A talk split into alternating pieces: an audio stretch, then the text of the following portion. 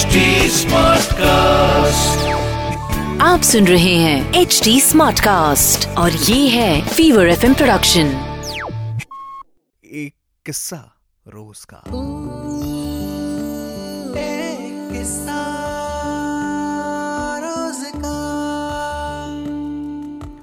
आज का सवाल मुझसे पूछ रही हैं शुद्धि ये लिखती हैं कि निशांत एक सबसे बड़ा सवाल जो जहन में हमेशा से है वो ये कि यार, मुझसे लोग कहते हैं कि तू ये कर सकती है। मुझे लगता है कि मैं नहीं कर सकती, मुझे क्यों बता रहे हो ये? हल्का सा गुनगुनानू तो लोग कहते हैं कि सिंगर बन सकती हो। उस रोज मैंने भाई का गिटार पकड़ा था तो लोगों ने मुझसे कह दिया कि तुम गिटारिस्ट बन सकती हो, कोशिश करो अच्छा बजा रही हो। इतनी होप क्यों डालते हैं यार लोग?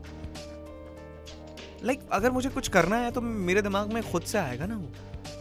ये मुझे किसी से जानने की ज़रूरत थोड़ी है कि मुझे क्या बनना है क्या नहीं बनना है।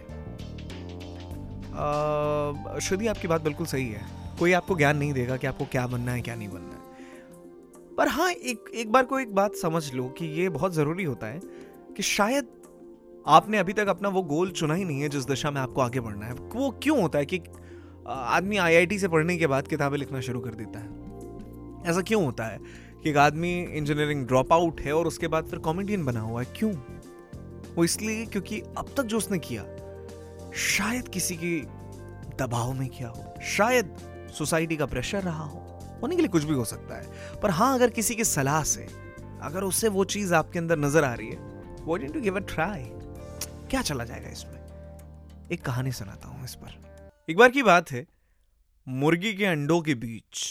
एक बाज का अंडा आ जाता है। मतलब समझ रहे हो?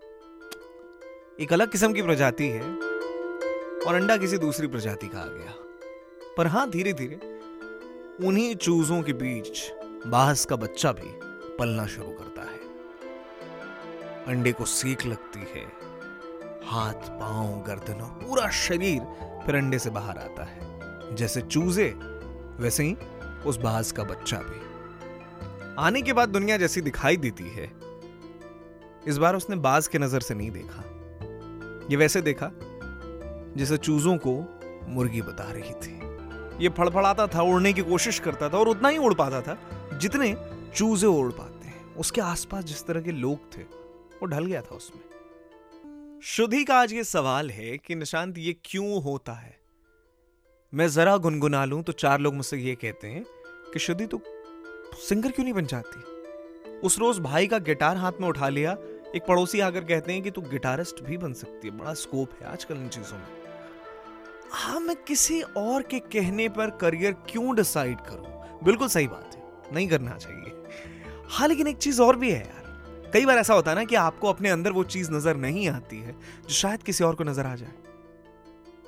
सीरियसली वो तो शुक्र मनाइए इस बात का कि आपको आसपास के लोग कम से कम ये बता रहे हैं कि तू ये कर सकता है, तू वो कर सकता है, तू वो कर सकता है। उस सोसाइटी के बारे में सोचो जहाँ लोग यही बताते रह जाते हैं कि तू ये नहीं कर सकता है। आज की कहानी भी तो वही है कि मुर्गी के अंडों के बीच एक बाज का अंडा आया, चूजों के साथ जब बाज का बच्चा बड़ा हुआ तो सबसे बड़ा सवाल यह था कि ये जो आसमान में उड़ता है, इतनी ऊंचाई पर कौन है ये? तो चूजों ने बाज के बच्चे से कहा, ये पक्षियों का राजा है।